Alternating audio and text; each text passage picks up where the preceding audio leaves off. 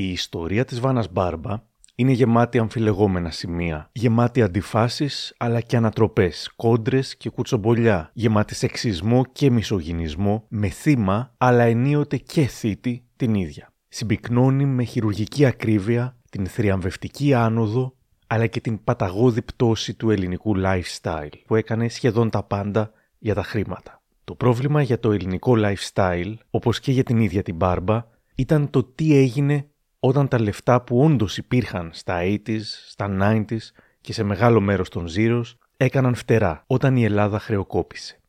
Lifestyle και Βάνα Μπάρμπα μπήκαν στη δεκαετία του 10 όχι απλά τραυματισμένοι, αλλά σχεδόν τσακισμένοι. Κάτι έπρεπε να κάνουν για να επιβιώσουν.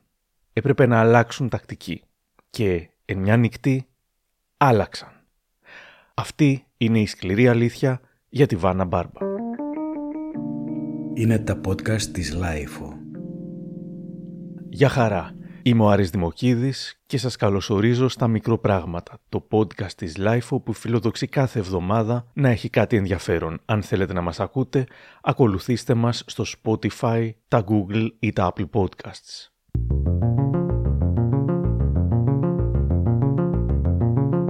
Από παιδί ξεχώριζε. Εδώ οι γονείς της περιγράφουν το πώς ήταν ως παιδί και ως έφηβη σε μια παλιότερη εκπομπή της Ναταλίας Γερμανού. Βρισκόμαστε εδώ στο χωριό Ασπροκλήση. Έχει, μεγα... έχει μεγαλώσει εδώ. Σαν παιδί η Βάνα ήταν πολύ ζωηρό. Δάγκωνε τα αλικάρια, έπαιζε με τα γόρια και ήταν πάντα ένα τίθασο, δεν μπορούσες έτσι να το, να το δαμάσεις. Ήταν μια μέτρη μαθήτρια, ήταν πολύ ζωηρή και άτακτο παιδί κλπ. Ήταν πάρα πολύ, ήταν πάρα πολύ δύσκολη. Ας πούμε. Περισσότερο ήθελε να διαβάζει μάλλον περιοδικά, το ρομάντσο, φαντασίες και από εκεί ήθελε, ας πούμε. τα έκρυβε κάτω από το, από το Φουρεμάτες, κάτω από τα Θρανίατες και, και από εκεί άρχισε το, η καλλιτεχνική της καλλιέργεια που ήθελε να γίνει καλλιτέχνης. Θυμάμαι ήταν η πρώτη, η πρώτη που φόρεσε στα Ιάννα παντελόνι στο σχολείο που πήγε στο γυμνάσιο. Και παρά που ήμουν αυστηρή δεν έδινε σημασία. Το δικό της τα έκανε. Και από το γυμνάσιο ακόμη έφυγε και πήγαινε στα Λεθαρίτσα στα Γιάννενα με τα παιδιά και ο απουσίες έκανε και τα πάντα. Διαβάζοντας όλα τα περιοδικά, ονειρευόταν μια ζωή με λάμψη, φωτογράφους, celebrity. Με δύο λόγια, μια ζωή στην πρωτεύουσα. Αυτό μου λέει: Θέλω να φύγω, θέλω να πάω στο θέλω να γίνω καλλιτέχνης. Θέλω να. Μην μου το στερείς, μπαμπά, μην μου το στερείς. Ρε κορίτσι μου, δεν τα θέλω εγώ τα γράμματα και τα αυτά να σπουδάσει κάτι. Όχι, σε παρακαλώ μου, ρε. Ήταν τότε διευθυντής των Καλεστίων, ήταν ο κ. Πρεβελάκης. Έστειλε κάποια φωτογραφία μόνη της κρυφά και τη ζητήσανε αλληλογραφία και την έκανα να μην τη δει η μαμά της. Φύγαμε για τα καλυστία. Η μαμά της δεν ήθελε, άλλη που θα πας. Είσαι κορίτσι νέο, τώρα από τέτοια από περιοδικά έχουμε δει πάρα πολλά. Όταν η Βάνα πήγε στην Αθήνα, εγώ δεν το ήθελα. Συμφώνησε ο πατέρας της και η μεγάλη μου η κόρη. Δώσε, λέει, μια ευκαιρία στην Βάνα και άστη να πάει. Και έτσι έμεινε. Πήγα και εγώ στα καλυστία μετά. Ήταν ωραία. Για ένα νούμερο δεν βγήκε. Τα καλυστία της έδωσαν τεράστια όθηση, έγινε φωτομοντέλο, στην αρχή σε βιντεοτενίες, έπαιξε σε διαφημίσεις, εδώ με τη Βάσια Τριφίλη. Καλώς την... Ε, για να δω τα χέρια σου. Αχέλη μου, τα πιάτα. Μα δεν είπαμε πάλμολι για τα πιάτα. Ενώ πλένεις φροντίζει τα χέρια σου. Μαλακώνεις το χέρι σου σε αυτό. Σε υγρό για πιάτα. Ησύχασε. Αφού είναι πάλμολιβ με πρωτεΐνες. Mm, απαλό και τι πλούσιο. Φροντίζει τα χέρια σας ενώ πλένετε τα πιάτα. Γίνεται σεξ σύμπολ, φωτογραφίζεται ολόγυμνη στο Playboy, παίζει σε κάποιες καλές ταινίες όπως το «Αντεγιά» του Γιώργου Τσεμπερόπουλου ή το «Μεντιτερανέο», χάρη στο οποίο θα αφινόταν να εννοηθεί ότι κέρδισε και αυτή κάποιο Όσκαρ επειδή έπαιξε έναν όχι πρωταγωνιστικό ρόλο. Ξεκίνησε μια καριέρα στο εξωτερικό, γύρισε όμως στην Ελλάδα και δέχτηκε όπως είπε ρατσισμό. Αυτό δεν είναι ρατσισμός, αυτό δεν είναι φθόνος. δηλαδή δεν το κατάλαβα. Ε, κάναμε το 13ο κυβότιο στον Αντένα. Ήταν επιλογή του κυρίου Μίνου Κυριακού. Ένα, μια εξαιρετική δουλειά. Η τελευταία δουλειά του Νίκου του Κούρκου. Ναι.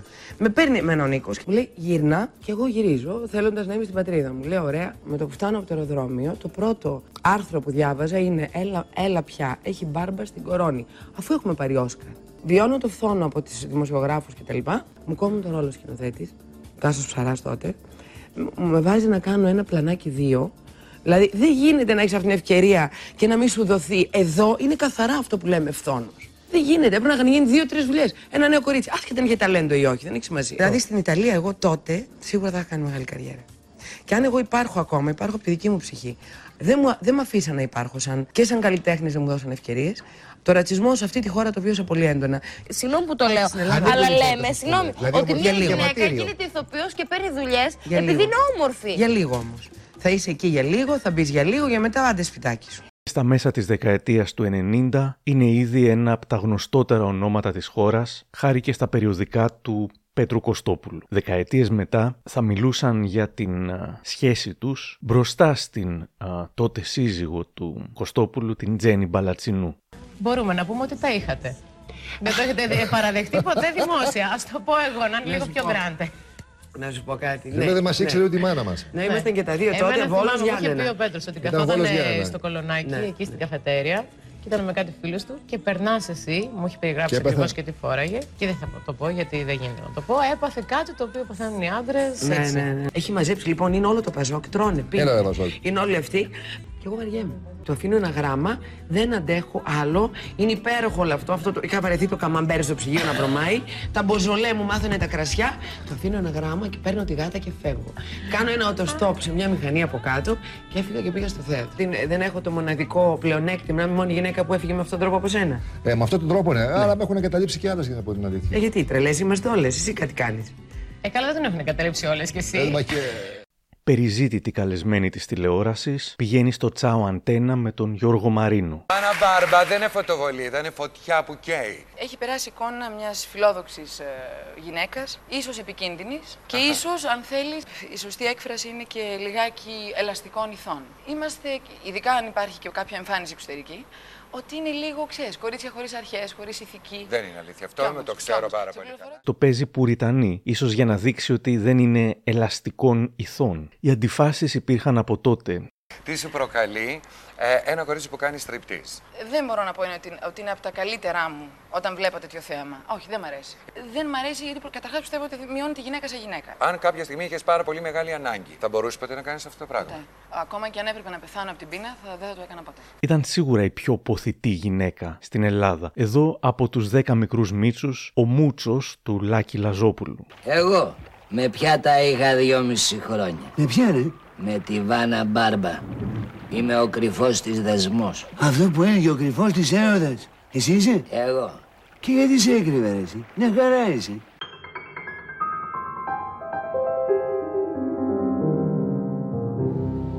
Έζησε τον σεξισμό και το slut shaming τότε που δεν υπήρχαν καν σαν όροι στην Ελλάδα. Από το 96 υπάρχει κάτι σαν αστικός μύθος ότι ο Θόδωρος Βαρδινογιάννης που είχε υπάρξει σύντροφός της πέθανε στο κρεβάτι μαζί της. Σχόλια όπως αυτό του αθλητικογράφου Ραπτόπουλου. Πήγε με γράφει χίλια. Άρα οι μισοί έχουν πεθάνει και παραπάνω. Αν θα τολμήσει να γράψει για τον Βαρδινογιάννη μέσα στο βιβλίο της, για κάποια συνεργασία που είχαν κάποτε σε ένα ξενοδοχείο, αν μας πει και τα ποσά. Τι ποσά υπήρχαν εκείνη την εποχή. Έτσι να κλάψουμε όλοι μαζί. Η ίδια θα αποφάσιζε να απαντήσει σε όλα αυτά το 14 στην Αταλία Γερμανού.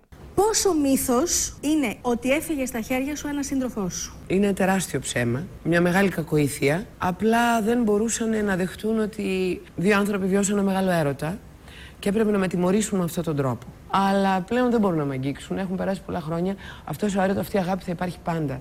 Είναι η μόνη αγάπη που δεν ε, μπόρεσα να απομυθοποιήσω γιατί. Είπα τη λέξη αγάπη για πρώτη φορά, ξέρεις, ε; Μμ. Συγκινήθηκες, Λοιπόν. Ε. Ε, δεν ήταν πρόθεσή μου. Καταρχάς, Ήσουνα... Δεν με στενοχώρησες, γεμάτη αγάπη φεύγω. Απλά συγκινήθηκα. Με, με- το παράκανες σήμερα, δηλαδή Παναγία μου. Το παράκανα. Με φόρτωσες. Ε, έχεις δίκιο. Έχεις δίκιο, το παράκανα. Ήταν μια τρελή περίοδος τα 90s για αυτήν. Στην ερώτηση «Κατά χρήσεις έχεις κάνει στη ζωή σου» θα απαντούσε «Καλά τώρα, Μύκονος, διασημότητα και lifestyle μπορούν να υπάρξουν χωρίς υπερβολές. Υπήρξε εποχή που ζούσα μέσα στην κρεπάλη. Είναι γνωστό άλλωστε ότι είμαι άνθρωπος της υπερβολής. Τα έχω κάνει όλα στη ζωή μου και όταν λέω όλα εννοώ όλα. Πολλοί έχουν υπονοήσει ότι μέσα στα όλα ήταν και η ερωτικές υπηρεσίες, οι οποίες, λένε οι επικριτές της, την έκαναν πλούσια. Η ίδια έχει μιλήσει με αρκετή ειλικρίνεια και πλέον είναι η πρώτη που θα παραδεχτεί ότι καταπάτησε τις όποιες ηθικές αξίες της τότε. Εδώ μιλώντας στο Γρηγόρη Αρναούτογλου. Δηλαδή τελικά οι αξίες, οι ηθικές αξίες είναι πολύ μεγάλο πράγμα. Ένιωσε ποτέ ότι εσύ σχηνοβάτησε στο να πουλήσεις λίγο τις αξίες σου για κάποιο. Ναι. Ναι, ναι, το έχω κάνει. Το έχεις κάνει. Το έχω κάνει κάποιες εποχές, ναι, βέβαια, στα νιάτα μου, βέβαια. Δεν είμαι άμεμπτη, δεν είμαι άμερη ευθυνών. Το έχω κάνει. Ξέρεις κάτι, η ηθική είναι σαν μία ράβδο που έχει δύο, δύο ε, ακρογωνιές. Ο καθένας τη ράβδο αυτή μπορεί να τον κρατήσει όπως τον βολεύει. Αυτό που είναι πολύ ισχυρό είναι η συνείδηση. Ε, σε όλο το πέρασμα της ζωής μου, στο μεγάλο μου πλέον, θα πω ότι τη συνείδηση μου δεν την πούλησα για τίποτα. Και εκεί μπορώ να κοιμηθώ ήσυχη με τη συνείδησή Χαίρομαι μου. πολύ. Τις αξίες μου, ναι. Ε, τις, ε, α, όποτε με βόλευε, τη ράβδο την έβαζα μια από εδώ, μια από εκεί. Τη συνείδηση μου, όχι, δεν την έκανα για κανέναν και τίποτα. Μόνο ένας τόσο αντιφατικός άνθρωπος όπως είναι η Βάνα Μπάρμπα θα μπορούσε να ξεκινήσει να μιλά επικριτικά για ψευδή πρωτοσέλιδα, υπερφύαλα τα λέει, και μετά να παραδεχτεί ότι ισχύουν. Είναι σούρι όλα αυτά τα χρόνια τα, τερά, τα πολλά που πάντα έβλεπα τους υπερφύαλους τίτλους. Της αγόρασε σπίτι. Ναι, σίγουρα υπήρχαν και άνθρωποι που μου αγοράσαν και σπίτι. Έτσι. Δεν ήμουν γυναίκα ράχνη. Δεν λέγανε ότι ήμουν η γυναίκα που έφαγα την περιουσία των αντρών. Και λέει Κατερίνα αυτά που δεν τολμούν να πούν πολλές γυναίκες δημόσια. Το ότι λέω ότι μου έχουν πάρει σπίτια. Παιδιά, Ναι, ε, άντρες μου έχουν αγοράσει σπίτια. Μπράβο Υπήρξε μια πολύ ωραία Μπράβο γυναίκα. της, μπράβο Μπράβο τη. Και σήμερα παραμένει μια δημόσια, ωραία. γιατί πολλές... Δεν έχει κρύψει, εδώ μιλώντας στον Ντότ, πως έπαιρνε από κάθε άντρα ό,τι τη βόλευε. Δεν ήμουν σκληρή συνειδητά. Ήμουν ανώριμη. Τους εκμεταλλεύτηκες; Ε, δεν μπορούσα. να- Κοίταξε, έπαιρνα από τον καθένα αυτό που με βόλευε. Άλλον ομορφιά, άλλον χρήματα και εξουσία. Από τον άλλον αυτό που είχε τότε. Μα δεν μπορεί ένα παιδί 22 χρονών να εκτιμήσει την ψυχή και το μυαλό κάποιου. Λίγο μετά το 2000 όμως, μένει έγκυος από τον Αναστάση Μαρασλή, με τον οποίο όμως δεν παντρεύτηκε και η ζωή της αλλάζει με τη γέννηση της αγαπημένης της κόρης. Αρχίζει να έχει ένα μέτρο. Ταυτόχρονα και έχοντας παίξει στη δεκαετία του 90 σε πολλές πετυχημένες σειρές, συνεχίζει να εμφανίζεται στην τηλεόραση. Σε κάποια στιγμή έχει και το δικό της talk show στο Extra 3 με τίτλο «Μεσάνυχτα με τη Βάνα». Αγαπημένη μου στιγμή όταν μιλώντας με τη συγγραφέα Χρυσιίδα Δημουλίδου, η οποία εξηγεί πως άλλαξε το όνομά της από Χρύσα που ήταν γνωστή μέχρι τότε σε Χρυσιίδα καθώς είχε διαφωνίες με την θρησκεία των χριστιανών Ορθόδοξων, η Μπάρμπα θα πει το αμίμητο «Έχουμε ένα θηλυκό καζαντζάκι» και η Χρυσίδα Δημουλίδου με σεμνότητα λέει «Ναι, πάρ' το κι έτσι, ναι». Εγώ όμως που πλέον δεν αποποιήθηκα της χριστιανικής εκκλησίας τα τελευταία χρόνια και δεν θεωρούμε χριστιανή ορθόδοξη και το λέω, ξαναζήτησα το παλιό όνομα αυτό, Έτσι, το τω- αρχαίο τώρα ελληνικό. Έχουμε, έχουμε ένα φιλικό καζατζάκι. για να ξέρω. Πάρ' το έτσι. Γιατί, γιατί εγώ, εγώ δεν το ήξερα.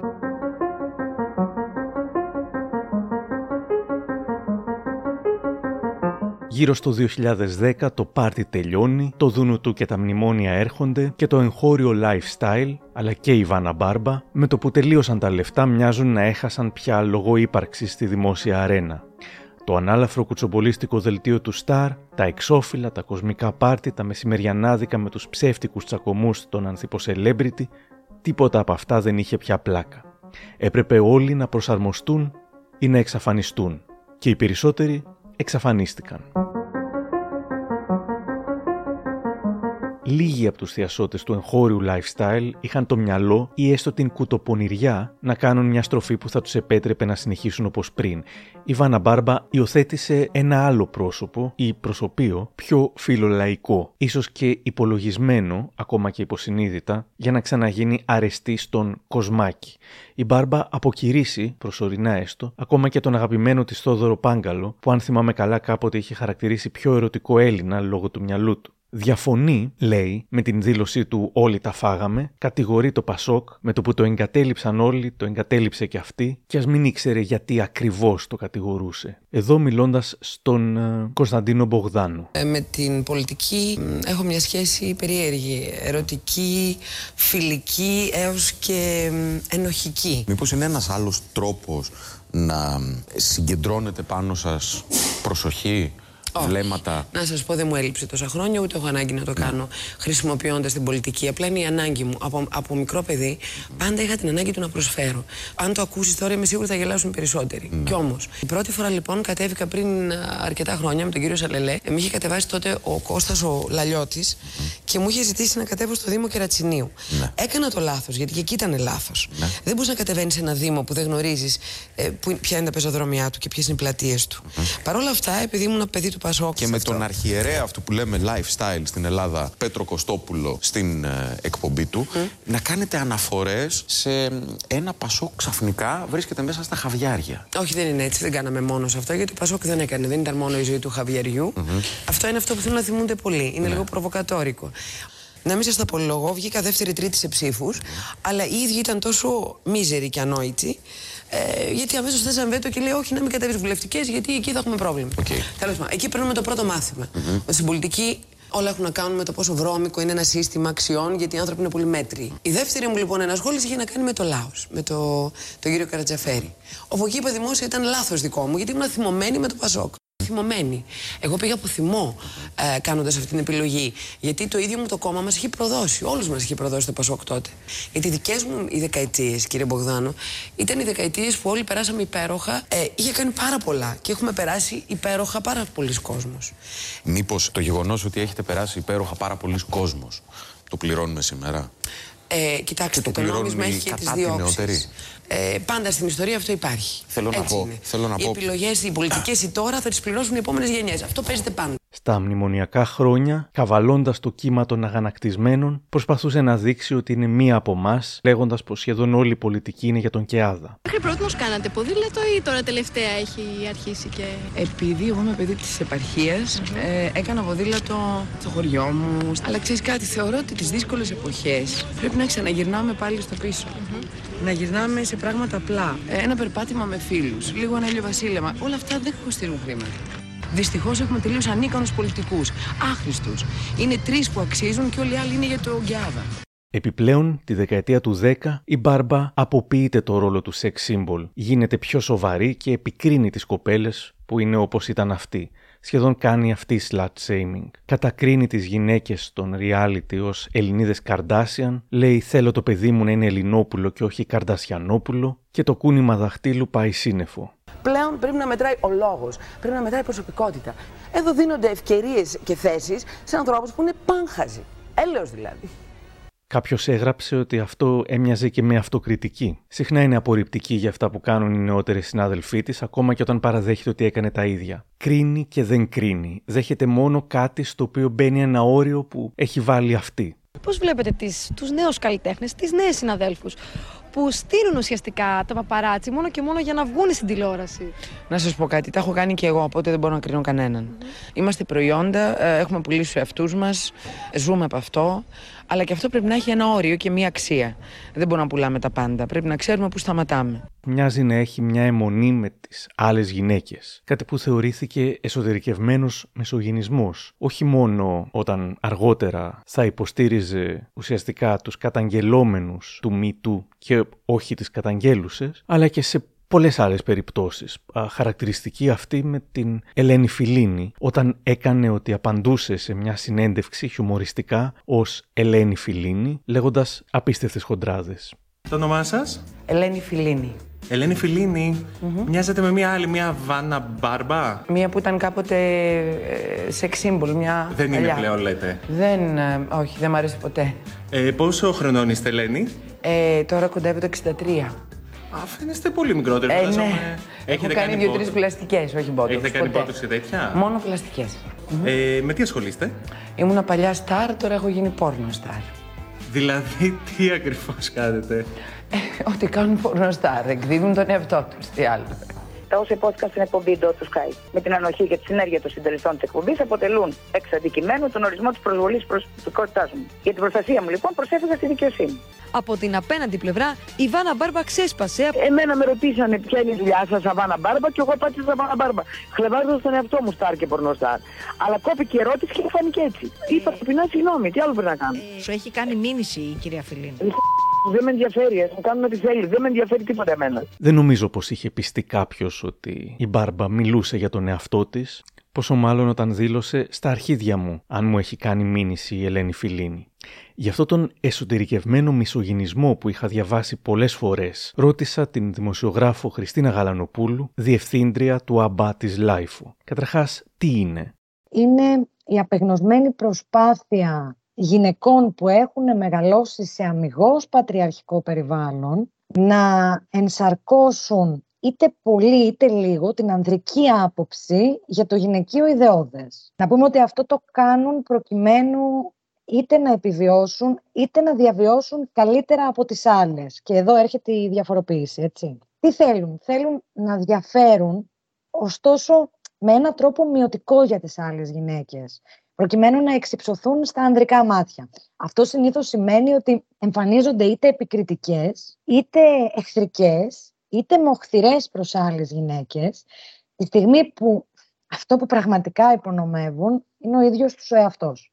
Πολλές φορές ε, βλέπουμε φεμινιστικές ομάδες να αντιδρούν πολύ, πώς να το πω γενικά, επιθετικά ή πολύ επικριτικά απέναντι σε γυναίκες οι οποίες συμπεριφέρονται έτσι. Όμως, κάνοντας αυτό, ξεχνάμε κάτι πάρα πολύ σοβαρό ότι καταρχάς μεγαλώνουμε σε μια Ελλάδα η οποία από, το, από τον εμφύλιο και μετά, για να μην πάω ακόμη παραπίσω, αλλά ειδικά από τον εμφύλιο και μετά, είναι ένα σκληρό πατριαρχικό περιβάλλον, μια χώρα πατριαρχικής διοίκησης, μας αρέσει δεν μας αρέσει, το συζητάμε δεν το συζητάμε, έχουμε μεγαλώσει όλες, όλοι και όλα, μέσα σε ένα τέτοιο περιβάλλον.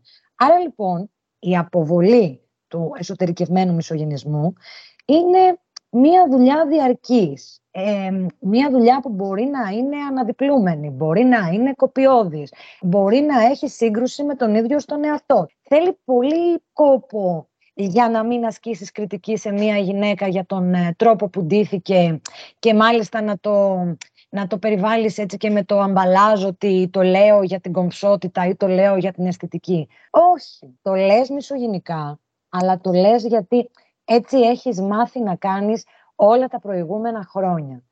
Το να μην το κάνεις, να, να λέμε δηλαδή σε γυναίκες μην το κάνετε γιατί αυτό είναι κακό, είναι και λίγο χαζό εκ μέρους μας. Γιατί όλες γνωρίζουμε ότι αυτό θέλει πάρα πολύ δουλειά προσωπική και διάβασμα. Και κυρίως να αγαπάμε τον ίδιο μας τον εαυτό, που είναι πάρα πολύ δύσκολο. Και ακόμη και εμείς που λέμε και γράφουμε για αυτά τα πράγματα, 9 στις 10 ερχόμαστε σε σύγκρουση με τον καθρέφτη, με τα κιλά μας, με τις αγωνίες μας, με οτιδήποτε μας μετράει, με, το, με χίλια που έχουμε γύρω μας και είναι από τα πολύ πολύ μικρά προβλήματα ε, της φεμινιστικής ε, ατζέντας μέχρι τα μεγάλα, ας πούμε, όπως είναι το, το μυστολογικό χάσμα ή τόσα άλλα πράγματα. Αλλά θέλει προσωπική δουλειά. Οπότε το να λες την άλλη μη συμπεριφέρεσαι έτσι, ε, είναι εξορισμού κάπως βλακώδες και κάπως απλώς τη κουνάς το δάχτυλο χωρίς να της δώσεις τα εργαλεία για να την κάνεις να καταλάβει πώς αυτό και γιατί αυτό που κάνει είναι πραγματικά πληγωτικό για τις άλλες γυναίκες.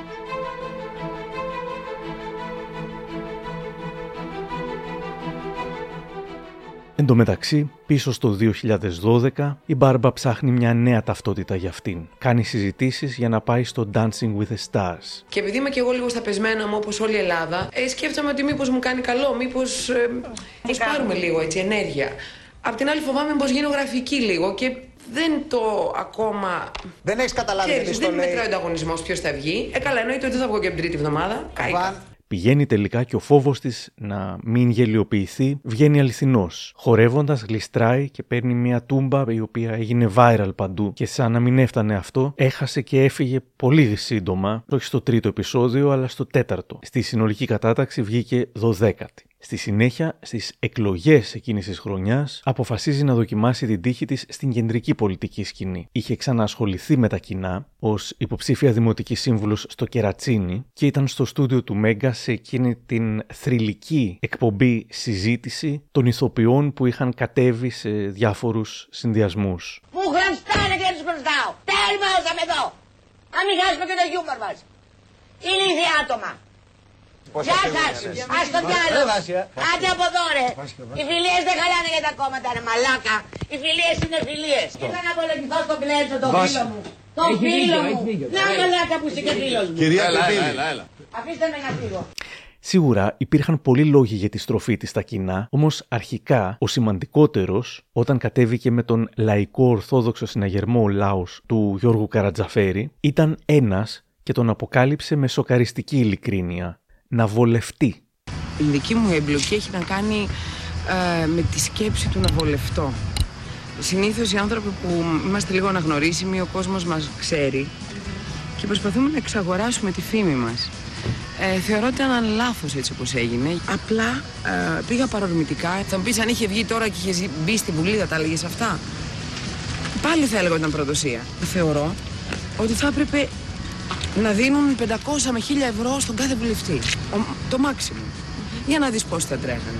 Για να δεις πόσοι από εμάς θα θέλαμε να εξαργυρώσουμε τη φήμη μας με μια καρέκλα κάθε φορά που θα ξανακατέβαινε στην πολιτική θα έλεγε πως είχε κάνει λάθος επιλογές αλλά να τώρα, τώρα θα είναι η σωστή. Τα επόμενα χρόνια μπορεί σιγά σιγά τα κοσμικά event και οι κουτσομπολίστικες εκπομπές να ξανάρχιζαν, όμως η Μπάρμπα είχε γίνει μια, ας πούμε, τελείως καθημερινή γυναίκα που προσαρμόστηκε στην οικονομική κρίση. Εδώ με τον κομμωτή Τρίφωνα Σαμαρά υπονομεύει εντελώς το παλιό lifestyle με τρόπο πολύ συμβολικό και ελληνικό για την περίοδο της κρίσης που ακόμα ζούμε. Τι ώρα τη μένει. Από τη λαϊκή την πήρε αυτή. Δεν είναι Λουί Είναι από τη λαϊκή και κάνει 30 ευρώ περίπου τόσο. Υπέροχη, δεν είναι; Τη λαϊκή Πολύ, πολύ. Αγαπώ τη λαϊκή πολύ. Εμείς είμαστε απλοί άνθρωποι. Θα πάμε και στη λαϊκή. Θα πάμε, θα πάμε παντού. Πώς επιβίωσε την περίοδο της κρίσης, θα έλεγε χρόνια μετά. Ε, δούλεψα με το real estate, δούλεψα με κάποιες εταιρείες εισαγωγή, εξαγωγή. ε, Δουλεύω με μια εταιρεία που- για τη Σαουδική Αραβία και μπορώ να πω ότι κατάφερα να τα απεξέλθω. Γιατί αυτό μου δίνει το κομμάτι το να μπορώ να πω όχι και να παραμείνω αξιοπρεπής. Θα έλεγε συχνά πως άφησε οριστικά το lifestyle πίσω της. Είμαι μια μητέρα, μια εργαζόμενη όπως όλες οι Ελληνίδες που είναι αυτή τη στιγμή. Και αυτό που με ενδιαφέρει είναι να μην προκαλώ. Ούτε με την προσωπική μου ζωή, ούτε με τη ζωή μου γενικότερα, ούτε με τις απόψεις μου. Και γι' αυτό έχω αποχωρήσει και από το lifestyle. Δεν θέλω να είμαι σε αυτόν τον τρόπο ζωής. Δεν με ενδιαφέρει όλο αυτό το κομμάτι. Τα επόμενα χρόνια οι ειδήσει σχετικά με αυτήν θα είναι όλο και πιο πολλές και οι δηλώσεις της όλο και πιο αμφιλεγόμενες. Διαβάζω τίτλους. Η Βάνα Μπάρμπα πήγε σε παράσταση για να φωτογραφηθεί και έφυγε με το που ξεκίνησε το έργο. Βάνα Μπάρμπα. Το μεγαλύτερο ψέμα που άκουσα για μένα είναι ότι είμαι καλός άνθρωπος και καλή ηθοποιός. Σε διάφορα είχε δίκιο, σε άλλα όχι, πάντως δεν κρατιόταν να μείνει μακριά από τα φώτα της δημοσιότητας. Δεν μπορούσε ποτέ να κρατήσει την όποια άποψή της μόνο για τον εαυτό της. Εδώ για την βράβευση του Σάκη Ρουβά Πολύ σωστά συμπεριφέρθηκε η κυρία Διαβάτη. Υπάρχει και ένα όριο σε αυτό που λέγονται δημόσιες σχέσεις. Το θέατρο της Επιδαύρου θα πρέπει να είναι εκεί που του αρμόζει. Δεν μπορεί να μπει κανένα στάρ, δεν μπορεί να βραβευτεί. Δηλαδή, άντε του χρόνου να πάω κι εγώ να πάρω την ακάβη, ξέρω εγώ. ή ο- Δεν γίνεται. μετά δηλώσεις για το πώς χαστούκισε μια άλλη γυναίκα. Έχω δώσει σε γυναίκα σπαλιά. Σε γυναίκα έχω δώσει σπαλιά. Ναι, ναι, ναι. Ήμασταν σε ένα βράδυ, ένα βράδυ Γιατί διασκεδάζαμε. εσύ δεν είσαι ανταγωνιστικό πλάσμα. Ήταν καθόλου. όμως αυτή ήταν προσβολητική απέναντί μου. Α, ναι. Μετά, αντί να στηρίξει τον φίλο της Απόστολο Γκλέτσο όταν αυτός έκανε coming out, αυτή γκρίνιαξε για το τι θα πούν τα παιδιά. Η απάντησή του νομίζω υποδειγματική. Είναι για ένα σεξ symbol τώρα καλό να λέει τέτοια πράγματα. Ακούστε, δεν είναι θέμα sex symbol, είναι θέμα ανθρώπου. Και είναι θέμα θεσμικό. Όταν ένας άνθρωπος έχει θεσμική, ε, είναι δήμαρχος, είναι πολιτικός, είναι δάσκαλος, είναι γονιός, πρέπει να προσέχει τι λέει. Και ο γονιός και ο καθηγητής, όλοι. Είμαστε το παράδειγμα κάποιους άλλους. Πρέπει να είμαστε ιδιαίτερα προσεκτικοί. Μόνο αυτό θέλω να πω. Θα μου κάνεις το σχόλιο για την πολύ καλή σου φίλη τη Βάνα Μπάρμπα ότι να, ο Αποστόλης επειδή έχει ένα θεσμικό ρόλο, θα πρέπει να προσέχει τι λέει, γιατί είναι και παιδιά που ακούνε. Τα παιδιά πρέπει να ξέρουν τα πάντα. Έτσι. Τα παιδιά δεν περιμένουν να το μάθουν εκεί, το ξέρουν πολύ πριν. Πολύ πριν. Τιμώ τη Βάνα και την άποψή της, αλλά έχω διαφορετική. Και ήταν μια πατρική δήλωση. Επειδή πήγανα για την περιφέρεια στερεάς Ελλάδας, έπρεπε να κάνω αυτή τη δήλωση. Αν δεν την έκανα, θα, ήμουν- σε έτρωγε. θα ήμουν κότα. Νωρίτερα φυσικά ο καυγάς της με τους Face Κορδά και Γιώργο Λιάγκα. Και επειδή εγώ τώρα το έχω πάρει στο κρανίο, κάντε να πάρω λίγο αέρα. Ξαφνικά περιμένουμε για να βγούμε πέντε λεπτά στο τέλος. Μας νομίζετε εσείς ότι είμαστε όλοι ρε παιδί μου; Για ποιο λόγο, δεν καταλαβαίνω. Έχει τύχει να ήσουν καλεσμένοι στις εκπομπές μου πάνω από έξι φορές και σε εκπομπές ε, και στο κανάλι που ήμουν στο Alter. Άλλο να είσαι στο Alter και άλλο να είσαι στο Μέγκα. Αν θεωρείς επειδή στο Μέγκα ότι εμείς πρέπει να είμαστε τα φυτά εσωτερικού χώρου τα δικά σας, κάνετε λάθος. Εγώ λοιπόν ήθελα να πω για την παράστασή μου, τώρα δεν έχω να πω τίποτα. Τελείωσε. Θες να τα πούμε εμείς; Όχι. Θέλω να φύγω. Ευχαριστώ πολύ. Μάλιστα. Δημόσιος τσακωμός με τον φίλο της Τρίφωνα Σαμαρά, τον Κομωτή, για μια εκδήλωση που θα παρουσίαζε αυτή στα Σκόπια δική του, αλλά νόμιζε ότι θα γινόταν στη Σερβία και στα Σκόπια δεν ήθελε να πάει. Αυτός έγινε έξαλλος, θα τα ξαναέβρισκαν μετά. Θα απαντούσε αυστηράς στου Λάμπρο Φυσφή και Δημήτρη Μακαλιά που αποκάλυψαν ότι τους είχε αφήσει φέσι απλήρωτους. Το θυμήθηκαν μετά από 6 χρόνια να τους πείτε να βγουν τώρα στην αγορά και καλύτερα που του το φορέσαμε τότε για να εκπαιδευτούν για τώρα. Θα μάθουν αν υπάρχουν μετά από 3-4 χρόνια. Εγώ τους συμπαθώ, είναι μωρά, είναι φοράνε πάμπερς ακόμα, δεν ξέρουν. Όταν τα βγάλουν, θα τα ξαναπούμε. Θέλω να πω έφυγε από το lifestyle, αλλά μάλλον το lifestyle δεν έφυγε από αυτήν. Κι ας ήταν η περίοδος που έβγαινε σαν βασιλικότερη του βασιλέως ή μάλλον λαϊκότερη του λαού, έξαλλη με το lifestyle που τολμούσε ακόμα να υπάρχει. Να βλέπω εκπομπές στη τηλεόραση με την απίστευτη χαζομάρα. Να δείχνουν τα φορέματά μας, να δείχνουν τα βρακιά μας. Δηλαδή, πού ζουν όλοι αυτοί, είναι ηλίθιοι. Ή βλάκες ακόμα, δηλαδή είναι βλάκες. Ο κόσμος ε, τα απαξιώνει, γελάει, δηλαδή να συνέλθουν λίγο. Και ενώ οι φορές που είπε κακίες, κάποιες πολύ χοντρές, ήταν πολλές, αυτή πίστευε ότι μοίραζε μόνο καλοσύνη. Καμιά φορά δεν έχει σημασία τι λέει κάποιος, αλλά απλά δεν μου αρέσει να απαντώ. Και να ασχολούμαι με πράγματα και με ανθρώπους που ίσως καμιά φορά είναι και ανεφουσία. Εγώ θα απαντώ με ένα χαμόγελο και με αγάπη. Ναι. Κοίταξε, και, και εδώ έπαιξε, έπεσε λίγο φαρμάκι θα έλεγα. Είναι από αυτά που Ελαφρύ. λες, λες στην αρχή ε, κάτι πολύ κακό για τον άλλο. Καλά, ποιος είναι αυτός, σαν εφουσία, μπλα μπλα, αλλά το λέμε πολύ αγάπη και χαμόγελο. Και νομίζει ότι επειδή έβαλες την αγάπη και το χαμόγελο στο τέλος, όλο το προηγούμενο είχε αγάπη και χαμόγελο. Εδώ μιλώντας στην Ανίτα Πάνια που μοιάζει να την είχε ψυχολογήσει σωστά. Ζούμε στην εποχή όπου πρέπει κάτι να πεις κακό για να πουλήσει. Αν δεν, πει- αλλά δεν θα το παίξω εγώ αυτό το παιχνίδι με τίποτα. Εγώ θα είμαι πάντα στο φως και στο καλό.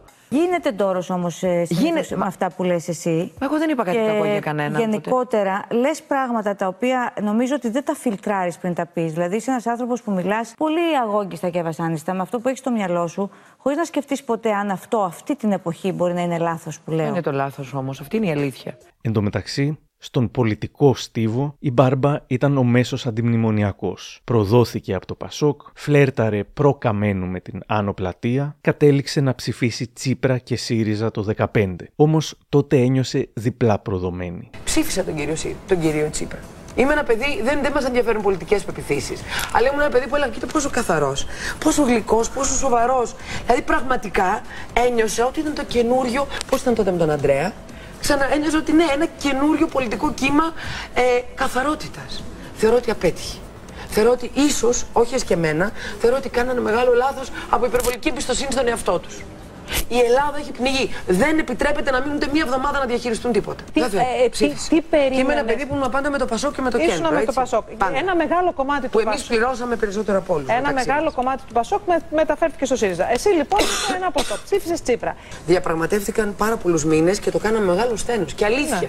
Δεν πήγανε για να κοροϊδέψουν κανένα. Δεν ήταν λαμόγια. Όχι. Όμως υπήρξε ένα τεράστιο λάθος. Ανικανότητα. Ακριβώς. Και αμάθεια. Η- Ο σπουδαίος πολιτικός, ο μεγάλος πολιτικός, πρέπει να ξέρει που θα κάνει πίσω. Που θα συμβιβαστεί. Δεν νοείται να είναι πέντε μήνες, να μην έχουμε αποτέλεσμα και να πάνε το μαχαίρι εκεί που δεν πάει. Και να είμαστε στο χείλος του γκρεμού. Θεωρώ ότι μας αξίζει ότι είμαστε η Ευρώπη και εμείς είμαστε ένα. Και τρίτον, θα ήθελα να Παρόλο πω. που ψήφισε ΣΥΡΙΖΑ, λες. Το ΣΥΡΙΖΑ τον ψήφισα γιατί, ήθελα, γιατί αισθανόμουν προδομένη. Εντάξει. Εδώ όμως αισθάνομαι ότι προδόθηκα διπλά. Πλέον. Και δεν αντέχω και δεν ανέχομαι σαν Ελληνίδα, γιατί πάνω απ' όλα είναι η πατρίδα μου, να με δουλεύουν και να με περιπέζουν. Να μην ξέρω τι θα ξημερώσει αύριο. Το πολιτικό της αισθητήριο δεν θα λέγαμε ότι ήταν και τρομερά καλό. Πιο χαρακτηριστικό παράδειγμα, όταν μιλώντας με τον Κωνσταντίνο Μπογδάνο, επέμενε πως είχε κάνει λάθος για όλους τους προηγούμενους, αλλά τώρα με τον Δήμαρχο Γλυφάδας είχε βρει τον σωστό άνθρωπο. Κι άλλο λάθος. Πόσα λάθη δικαιούται να κάνει ένας άνθρωπος; Δύο. Αυτό λοιπόν είναι το καλύτερό μου, δεν είναι λάθος. Ναι. Το είναι αγάπη που κάνω. Και αυτό λοιπόν παροτρύνω τον κόσμο. Πώς γνωρίζετε να ότι βοηθήσει δεν και να μας θα βοηθήσει πείτε στη σε δύο Γλυφάδα. χρόνια ε, ήταν λάθος; Ορίστε. Πώς γνωρίζετε ότι σε δύο ή τρία χρόνια δεν θα πείτε έτσι. Μα δεν μπορεί να είναι λάθος; γιατί έχω κάνει μια σωστή επιλογή. Έχω διαλέξει ένα νέο παιδί, ε, ο οποίος είναι Μα, εξαιρετικό. Τελείως αναμενόμενο, μερικά χρόνια μετά αποχωρεί από την παράταξη του Δημάρχου Παπα-Νικολάου, καταγγέλλοντας απίστευτες παρανομίες. Ποιος σας έδωσε το δικαίωμα να μας εμπλέξετε σε αυτές τις παρανομίες, του λέει στην επιστολή ανεξαρτητοποίησής της. Καταχραστήκατε την εμπιστοσύνη μας με το χειρότερο τρόπο. Μου είναι αδύνατο να συνεχίσω να συμπορεύομαι μαζί σας, συγκαλύπτοντας έστω έμεσα τις παρανομίες σας.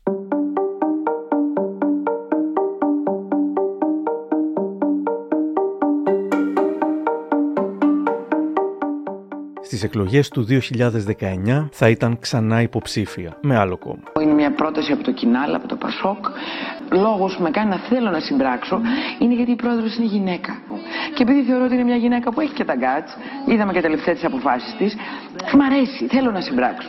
Παρότι μεγάλο όνομα και καμάρι των Ιωαννίνων δεν τα πήγε και πολύ καλά. Το κίνημα αλλαγής δεν έβγαλε βουλευτή στα Ιωάννινα, αλλά και να έβγαζε δεν θα ήταν αυτή η βουλευτής, καθώς δεν βγήκε ούτε πρώτη ούτε δεύτερη, αλλά πέμπτη στους 7 με μόλις 1645 ψήφους. Μετά τις εκλογές, κυβέρνηση Νέας Δημοκρατίας και λίγο πριν το τέλος του 2019 τότε που το μεγαλύτερο πρόβλημά μας ήταν πως η αστυνομία έβγαλε παιδιά που ήταν κάτω των 18 από προβολή της ταινίας Joker. Αυτό ήταν το μεγαλύτερο πρόβλημά μας τότε που να ξέραμε. ρωτήσω κάτι. Δικαιολογείται όλος αυτός ο σάλο με αφορμή τη συγκεκριμένη ταινία; Εσείς δεν ξέρω, την είδατε; Κοιτάξτε, την είδε η κόρη μου. ε, και Ετών; νομίζω, ε, είναι στα 18, δεν τολμώ Α, να πω. μια Εντάξει, χαρά. έχει περάσει. Προβλέπετε, προβλέπετε.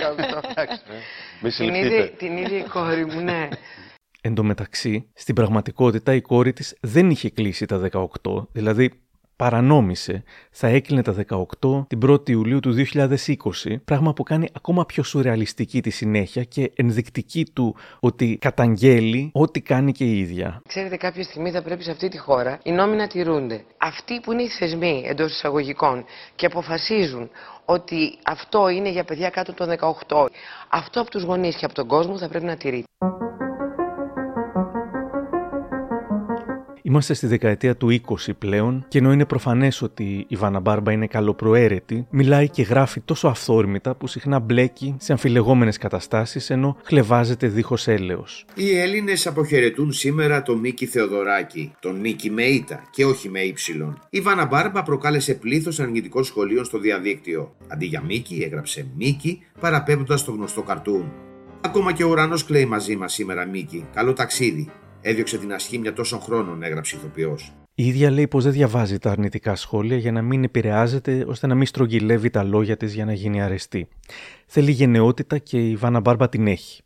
Ανόητη η συνωμοσιολογία. Με μεγάλη χαρά θα κάνω το εμβόλιο για τον κορονοϊό, θα πει, εξοργίζοντας τους αρνητές. Από την άλλη, στη συνέχεια θα υποστηρίξει τον Άρη Σερβετάλη που ήθελε να επιτρέπονται στο κλειστό θέατρο που θα έπαιζε η ανεμβολίαστη, εξοργίζοντας αυτή τη φορά την άλλη πλευρά. Και όλα αυτά στο όνομα της τέχνης. Ε, Σαφώς να τηρούμε τα μέτρα, αλλά εγώ είμαι εναντίον ε, της- όταν στην τέχνη διαφοροποιείται ποιοι θεατές θα μπουν μέσα και ποιοι όχι. Είμαι ενάντια σε αυτό το μέτρο γιατί θεωρώ ότι η τέχνη μπορεί να μας δώσει πολλά. Δεν θα δίσταζε να τα βάλει και με τον Αλέξη Γεωργούλη. Και να σας πω και κάτι, εδώ που θυμώνω και νευριάζω πάρα πολύ. Ο- Οι δικοί μας οι ευρωβουλευτές, που είναι τυχαίνει να είναι και ηθοποιοί κάποιοι από αυτούς, Πολύ, και όσοι ναι. βρίσκονται στη Βουλή, να δώσουν το μισθό τους σε αυτούς που έχουν ανάγκη. Και όχι να παίρνουν διπλοθεσίες.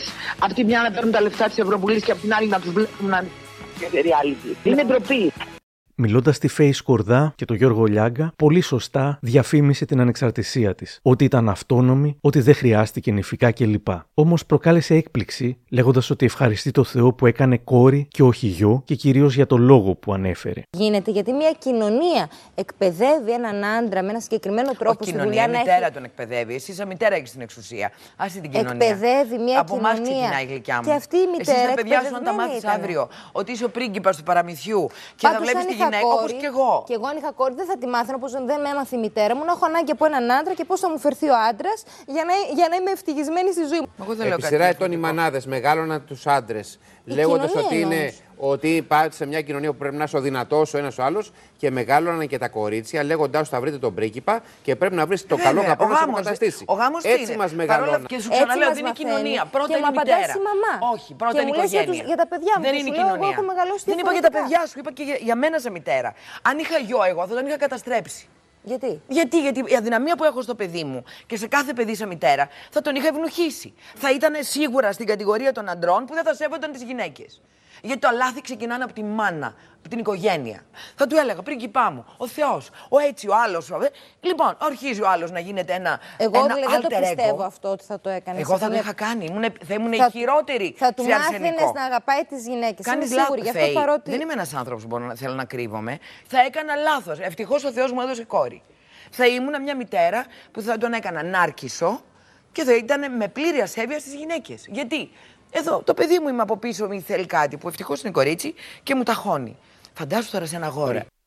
Για την επιμονή της Μπάρμπα ότι οι μητέρες φταίνε από μόνες τους, μου λέει η Χριστίνα Γαλανοπούλου. είναι μία πτυχή του εσωτερικευμένου μισογενισμού, όπου για όλα κατηγορείς τον εαυτό σου, το φίλο σου, τη μητέρα σου, την προηγούμενη γενιά, χωρίς να μπει στη διαδικασία να κάνεις τη δουλειά που λέγαμε. Δηλαδή, τον αναστοχασμό, το να εντοπίσεις πού η μητέρα σου ενδεχομένως, με ό,τι εφόδια είχε, έτσι, δεν κρίνουμε τις μανάδες, σαν ξεχωριστές οντότητες, ξέχωρες από την πατριαρχία, τις κρίνουμε μέσα στο πατριαρχικό πλαίσιο. Μου κάνεις κριτική στη μητέρα, σαν να είμαστε σε ιδανική κοινωνία ή σαν να έχουμε μητριαρχία ε, και κοίταξε να δεις πω πω το εντοπίσαμε το σφάλμα στη μητέρα. Αν δεν είναι έτσι, είναι απόρρια της πατριαρχικής διοίκησης. Είναι και λίγο περίεργο γιατί σου λέει «Α, είστε υπερβολικές, α, φταίει για όλα η πατριαρχία».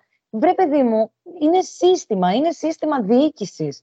Δεν μισεί κανείς τους άντρες. Απλώς σου εξηγεί γιατί αυτό το σύστημα έχει πολύ συγκεκριμένη παθογένεια. Και μέσα σε αυτό είναι και η γυναίκα, είτε τη βλέπουμε ως μάνα, είτε τη βλέπουμε ως ερωμένη, είτε τη βλέπουμε ως εργαζόμενη και πάει λέγοντας.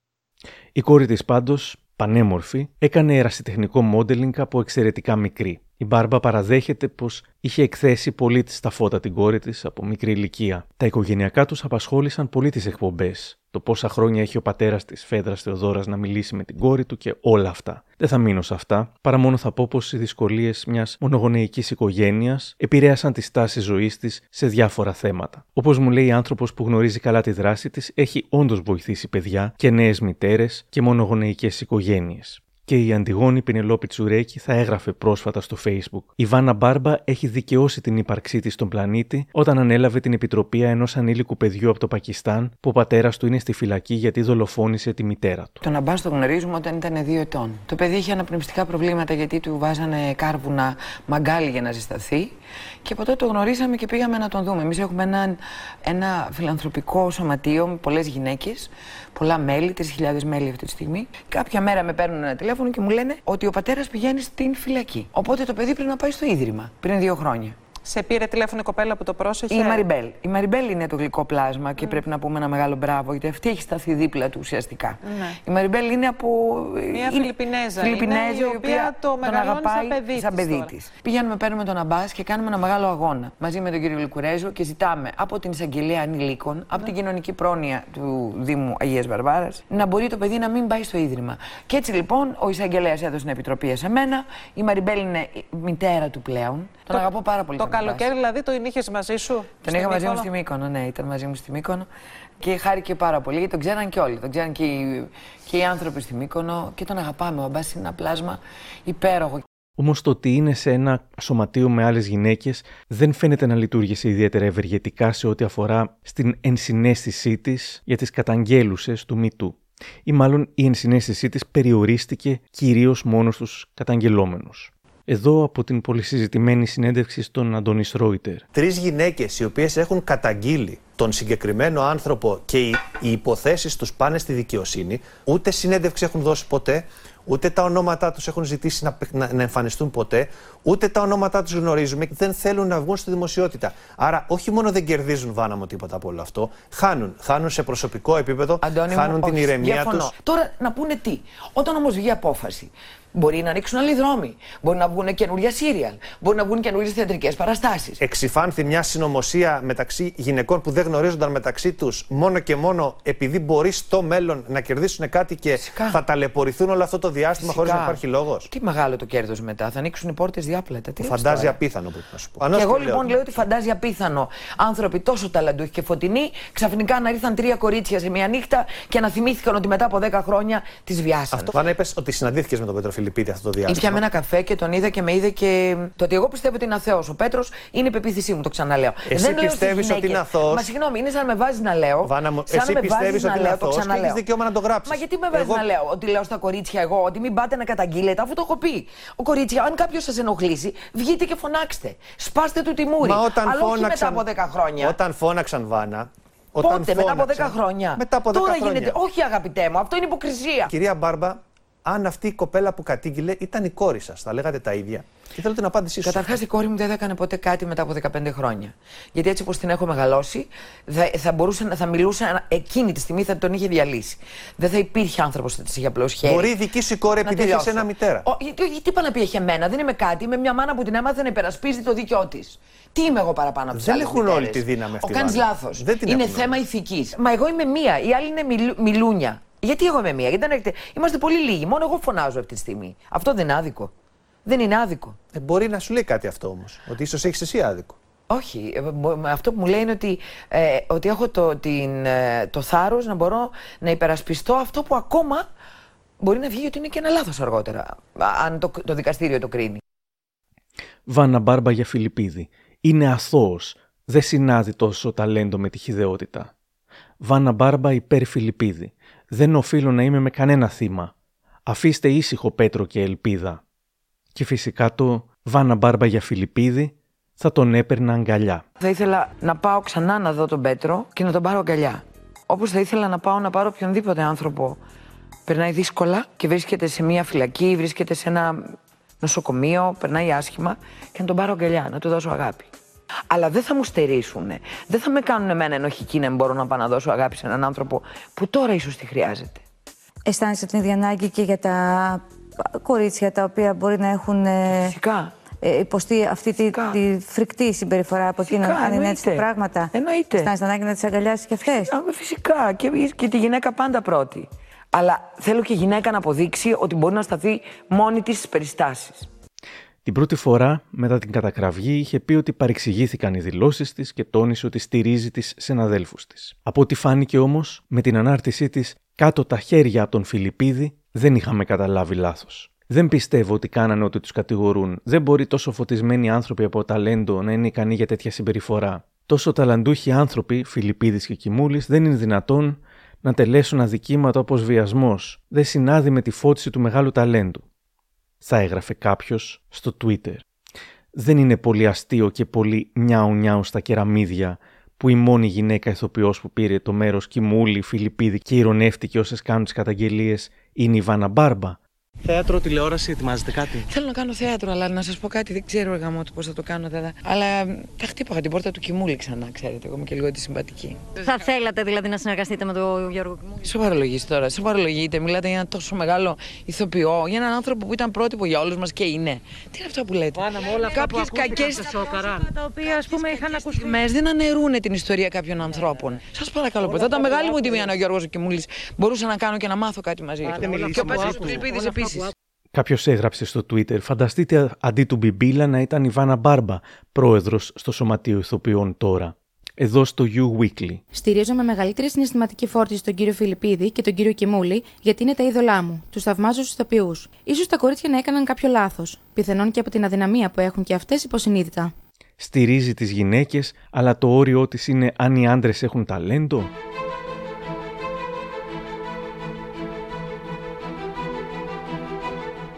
Κάποτε έβαλε λίγο νερό στο κρασί της, δεχόμενη ότι μπορεί να φταίνε και κάπως οι καταγγελόμενοι μαζί μας με τις καταγγέλουσες. να κάτσουν να τα βρουν όλοι, να πάψουν να λιδωρεί ένας τον άλλον. Πέσουν συγγνώμες. Αν κάποιος έχει φταίξει, να αναλογιστεί το δικό του κόστος. Ε, κάποια λάθη γίνανε από όλες και από τις δύο πλευρές. Δεν μπορεί να γίνει μόνο από τη μία. Και ακόμα και τη σεξουαλική παρενόχληση. Ε, αν είναι κάτι τόσο βαρύ και βαθύ, να τα βρουν, να βρουν έναν τρόπο κάτι να γίνει. Δεν μπορεί να γίνει αυτό. Θα είναι μια νέλαπα. Ο ένας συκοφατεί τον άλλο. Έλεος πια. Αντί να τον αμοχλεύουμε συνέχεια, να μπορούν να βρεθούν αυτοί οι άνθρωποι και να ζητήσουν δημόσιο ένα συγγνώμη στον άλλον. Ό,τι και να είναι. Και να πάνε παρακάτω. Με αγάπη. Είναι καιροί τώρα για να σκοτώνονται έτσι και να γίνεται όλο αυτό που γίνεται. Αλλά πρέπει να σταματήσει. Είναι λιδωρία. Τέλος αυτή η ιστορία. Συγγνώμη, μια αγκαλιά ένα στον άλλον και προχωράνε.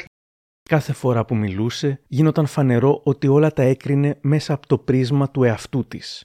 Καμιά φορά αλλάζει, δεν ξέρεις ποιος είναι το θύμα και ποιος είναι ο θήτης. Είναι λίγο και αυτό λίγο περίεργο. Είναι καθαρά ένα θεατρικό παιχνίδι. Έχεις υποστεί εσύ στο παρελθόν Βέβαια. κάποια σεξουαλική Βέβαια, βέβαια. παρενόχληση; Αλλά, αλλά πάντα είχα το θάρρος και το σθένος, επειδή είμαι παιδί της ελληνικής επαρχίας.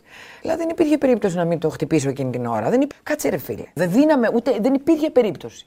Αυτό ήταν η διαφορά. Την ίδια στιγμή, ρε φίλε. Την ίδια στιγμή. Το ανάστημά σου. Έκρινε εξιδίων τα αλότρια, ισχυρίστηκαν κάποιοι. Καθόταν αυτοί σε σκηνοθέτες, άρα όλες καθόταν με τη θέλησή τους. Άλλοι λέγανε ότι είχε υπάρξει θήτης, γι' αυτό υποστηρίζει τους φερόμενους. Απ' την άλλη, είναι μέσα στην ανθρώπινη υπόσταση πάντα η σχέση του θύματος και του θήτη με την εξουσία. Γίνεσαι κάποια στιγμή ο εξουσιαστής, γίνεται και εξουσιαζόμενος. Όλοι έχουμε παίξει αυτό το ρόλο. Το έχουμε δει, το έχουμε δεχτεί, έχουμε γίνει. Μπορεί να το έχουμε κάνει κι εμείς αυτό. Νομίζω ότι έχω πληγώσει ανθρώπους. Άρα και εγώ ήμουν ένα κομμάτι. Άντρες. Στη δουλειά, στο επαγγελματικό κομμάτι. Και άντρες και γυναίκες. Δηλαδή το έχω κάνει. Ήμουν ο θήτης σε πολλά πράγματα. Ένα άλλο παράδειγμα που δείχνει πως ο εαυτός της ήταν για αυτήν πάντα το μοναδικό μέτρο σύγκρισης. Το ότι είχε υπάρξει, όπως λέει, ένα αντικείμενο διαπομπής. Γιατί έχω βρεθεί σε αυτή τη θέση πριν 20 χρόνια. Ε, είχα βιώσει μια τεράστια αδιφάγα για μένα κατάσταση. Λεγότανε ότι ήμουν με έναν άνθρωπο που είχα ζήσει μαζί τα τελευταία χρόνια και ότι ήμουν παρούσα όταν είχε φύγει ε, από τη ζωή. Ε, με έπνιγε καθημερινά. Κάποια στιγμή σκέφτηκα όταν τα κορίτσια βγήκαν τώρα και μιλούσαν. Ναι. Φαντάζομαι πριν 20 χρόνια που ήμουν ένα αντικείμενο ε, διαπομπής. Έτσι υπήρχε διαπόμπευση. Χωρίς να μπορώ να μηνθώ, χωρίς να μπορώ να μιλήσω. Στην ουσία είχα λιδωρηθεί. Οι περισσότερες γυναίκες έγιναν έξαλλες με αυτό που θεώρησαν γλύψιμο της μπάρμπας στους άντρες φίλους της και το σε εισαγωγικά ξέπλυμά τους. Πάντως, η δημοσιογράφος και διευθύντρια του ΑΜΠΑ, Χριστίνα Γαλανοπούλου, μιλώντας μου σήμερα, λέει Όμως το πιο πληγωτικό δεν είναι αυτό. Είναι ότι δεν μπαίνει ένας έξυπνος άνθρωπος να πούμε, εφόσον έχει επιβιώσει και έχει φτάσει μέχρι εδώ και έχει έναν δομημένο λόγο, ε, 9 στις 10, δεν μπαίνει στη διαδικασία να κάνει τον αναστοχασμό. Τι, να δει τι είναι αυτό που μπορεί να λέω λάθος και μου επιτίθεται ένα μεγάλο μέρος της κοινωνίας και οι περισσότερες ομόφυλες μου. Τι δεν έχω κάνει, τι δεν έχω διαβάσει, τι μου διαφεύγει από αυτή την ιστορία αυτό το ψάξιμο που κάνουμε όλοι, που ασχολούμαστε με τα θέματα των ανθρωπίνων δικαιωμάτων και τα θέματα φύλου, αυτή την καθημερινή δουλειά που κάνουμε, χωρίς να σημαίνει ότι βγαίνουμε πάντα πρωταθλητές. Πολύ συχνά κάνουμε πολύ σοβαρά λάθη, αλλά μπαίνουμε στη διαδικασία να πούμε συγγνώμη, λάθος. Ξαναδιαβάζω και επιστρέφω. Ξαναψάχνω και θα το διατυπώσω καλύτερα. Και δεν το κάνει. Γιατί δεν το κάνει; Εμένα αυτό με απασχολεί περισσότερο. Στο YouTube τα σχόλια είναι σφαγιαστικά. Όμως το δυσάρεστο είναι πως πολλά από τα πιο χιδαία σεξιστικά σχόλια γίνονται από γυναίκες. Τσούλα μεγάλη, διαβάζω. Πολύ κακογέρασε. Σαν εξωγήινος κατάντησε. Μούμια. Για τον ηλικιακό ρατσισμό τα λέει ωραία εδώ.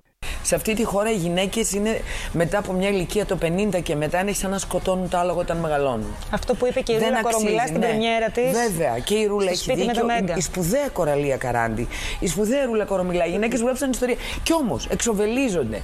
Και για μένα στην πατρίδα μας υπάρχει ηλικιακός ρατσισμός.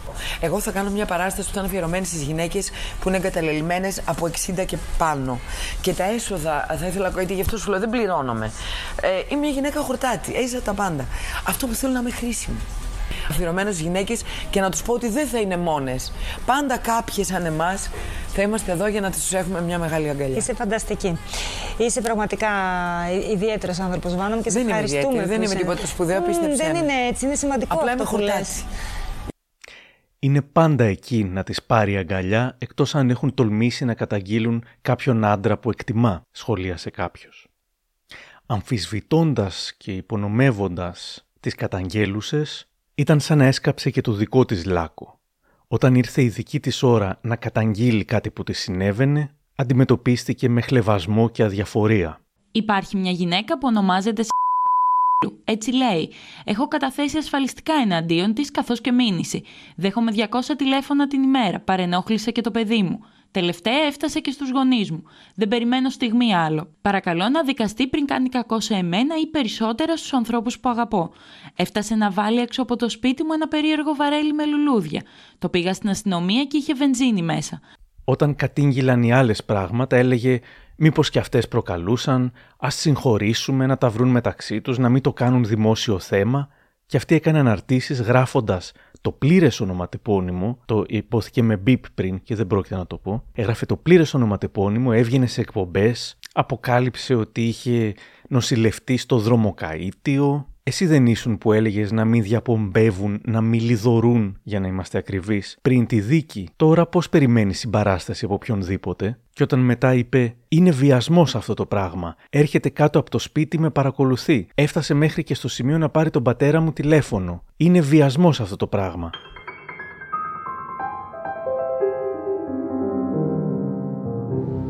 Το Νοέμβριο του 2022 προσπάθησε να κάνει μια πολιτική ανάλυση στο Facebook γράφοντας «Η Αμερική σε σοβαρό πρόβλημα, μπαίνει σε προβλήματα δημοκρατίας, δυστυχώς το φάντασμα του μισανθρώπου, πέντε τελίτσες, τράμπα, Βρήκατε. Επίσης, ο Πρωθυπουργός μας γρήγορα εφοδίασε τους Τούρκους με την Exxon Mobil τελίτσες νοτιοδυτικά Κρήτης για να ξέρουν τι είναι οι Έλληνες. Και λίγο πιο μετά μάθαμε πως συναντήθηκε με τον Πρωθυπουργό και όπως έγραψε η ίδια, βρήκαν λύσεις για την πατρίδα μας η πατρίδα μας έχει εξαιρετικό υλικό σε καλλιτέχνες. Τι ωραίο λοιπόν να ανοίξουμε ένα παραθυράκι ή μια πόρτα για να μπορούν να φέρουμε σε επαφή τον ελληνικό πολιτισμό. Εσύ το παραθυράκι με τον Πρωθυπουργό πώς το άνοιξες; Εγώ έστειλα ένα mail που έλεγα ότι έχουμε ανάγκη να, μας, να βρούμε μία από κοινού με τη δική σας αρρωγή ε, ένα κομμάτι για να μπορούμε να προάγουμε τον πολιτισμό έξω. Την επόμενη μέρα το πρωί είχα απάντηση. Πολύ αποτελεσματικός. Είναι εξαιρετικός. Ε, μετά συνάντησα έναν άνθρωπο που μου έκανε εντύπωση. Ήταν αρκετά βαρύς προβληματισμένος. Ένας νέος άνθρωπος, είναι δύο χρόνια μικρότερός μου. Είμαστε ίδια γενιά. Και χάρηκα που το συνάντησα, αλλά ήταν στενοχωρημένος. Δηλαδή, είναι έναν άνθρωπο που έχει πραγματικά είναι πολλά τα βάρη. Έτσι. Περνάμε, είμαστε μια πολύ δύσκολη καμπή όλοι. Και νομίζω ότι σύντομα θα έχουμε ραντεβού την επόμενη εβδομάδα με το Υπουργείο, με το Υφυπουργείο Εξωτερικών. Τι, θα το έκανε, σαν σου ζητούσε να πολιτευτείς. Δεν το γνωρίζω αυτό, αλλά ξέρεις κάτι, είναι πάντα ο μονόδρομος η ανταπόδοση. Τι να πάρουν από μένα; Είμαι ένας άνθρωπος που αυτό που μπορώ να προσφέρω είναι κοινωνική μέρημνα, ασχολούμαι με τις γυναίκες, κάνω τα φιλανθρωπικά μου.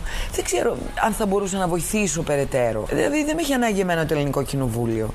Ούτε είμαι ένας άνθρωπος. Υπάρχουν τόσο χρήσιμοι άνθρωποι. Κατάλαβε, εγώ είμαι εδώ για να βοηθήσω. Βρήκαμε λύσεις για την πατρίδα μας, όχι για τον πολιτισμό. Και φάνηκε σαν να πήγες να συζητήσετε, ας πούμε, για, το, για τα ελληνοτουρκικά. Γιατί δουλειά έχω με αυτά; Συγγνώμη, εγώ είμαι ένας άνθρωπος που ήμουν πάντα παραγωγές. Μα γι' αυτό. Έχω τιμήσει τη χώρα μου, έχουμε πάρει Όσκαρ.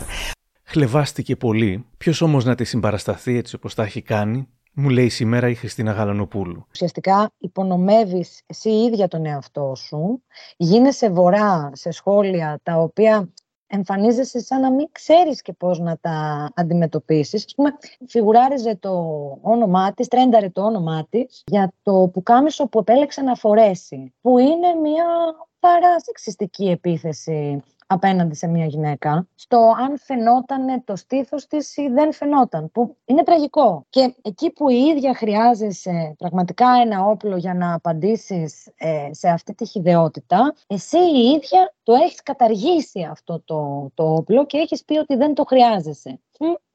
Έλα που το χρειάζεσαι. Πλησιάζουμε προς το τέλος του ηχητικού ντοκιμαντέρ για τη Βάνα Μπάρμπα και ένα σχόλιο στο YouTube νομίζω μου ταιριάζει πιο πολύ. Έγραφε «Και τη συμπαθώ και με εκνευρίζει. Πώς γίνεται, χαχαχα». Σε κάποια στιγμή σκέφτομαι ότι ίσως είμαστε αυστηροί με μια γυναίκα που όπως λέει έχει τελειώσει μόνη στο γυμνάσιο, υπήρξε δυναμική, τα λέει έξω από τα δόντια και πλέον όντως δεν βασίζεται σε κανέναν πλούσιο άντρα. Εγώ τα έχασα όλα, το έχω ξαναπεί. Ναι. Ε, μ' άρεσε που ξύπνησα από όλο αυτό το σκοτάδι. Με έκανε καλύτερο άνθρωπο. Γιατί μέσα στην ανάγκη του να, να τα 'στησα εγώ πια. Τώρα δεν χρωστάω σε κανέναν. Πριν ερχόταν τα μπριγιάν, τα σπίτια, τα αυτά, ναι. τα δώρα. OK, okay, ήταν η Βάνα ε, της νεότητας, της ομορφιάς. Αυτό που έχτισα εγώ μετά όμως, μετά την καταστροφή που βίωσα, είναι όλα δικά μου. Έγιναν με δάκρυ, με κόπο και αίμα, όπως σε όλο τον κόσμο. Φυσικά και θα με κρίνει ο καθένας. Αλλά αυτό που έχω κερδίσει πια είναι δικό μου είναι η Βάνα. Η Βάνα τα έχει ξαναφτιάξει. Μόνη της πια. Και ασυμβίβαστα, χωρίς να πρέπει να παντρευτώ ένα πλούσιο εκατομμυριούχο.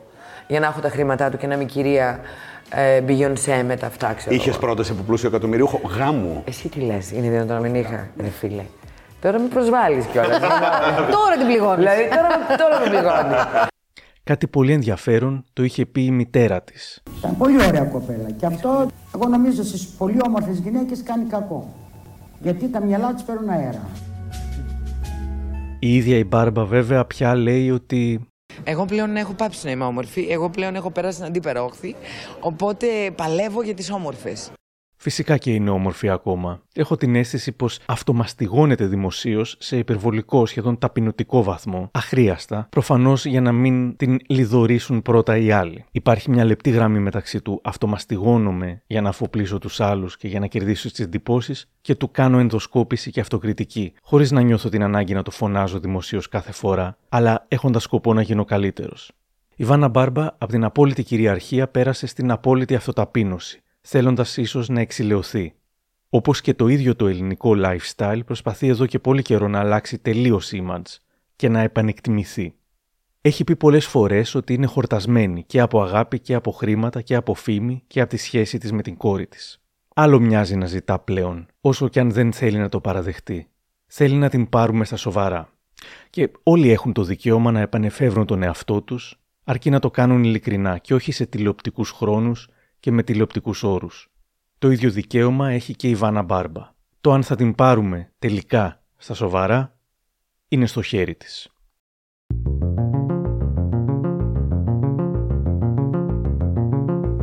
Κάπου εδώ τελειώσαμε. Και αν θέλετε να μας ακούτε, ακολουθήστε μας στο Spotify, τα Google ή τα Apple Podcasts. Για χαρά!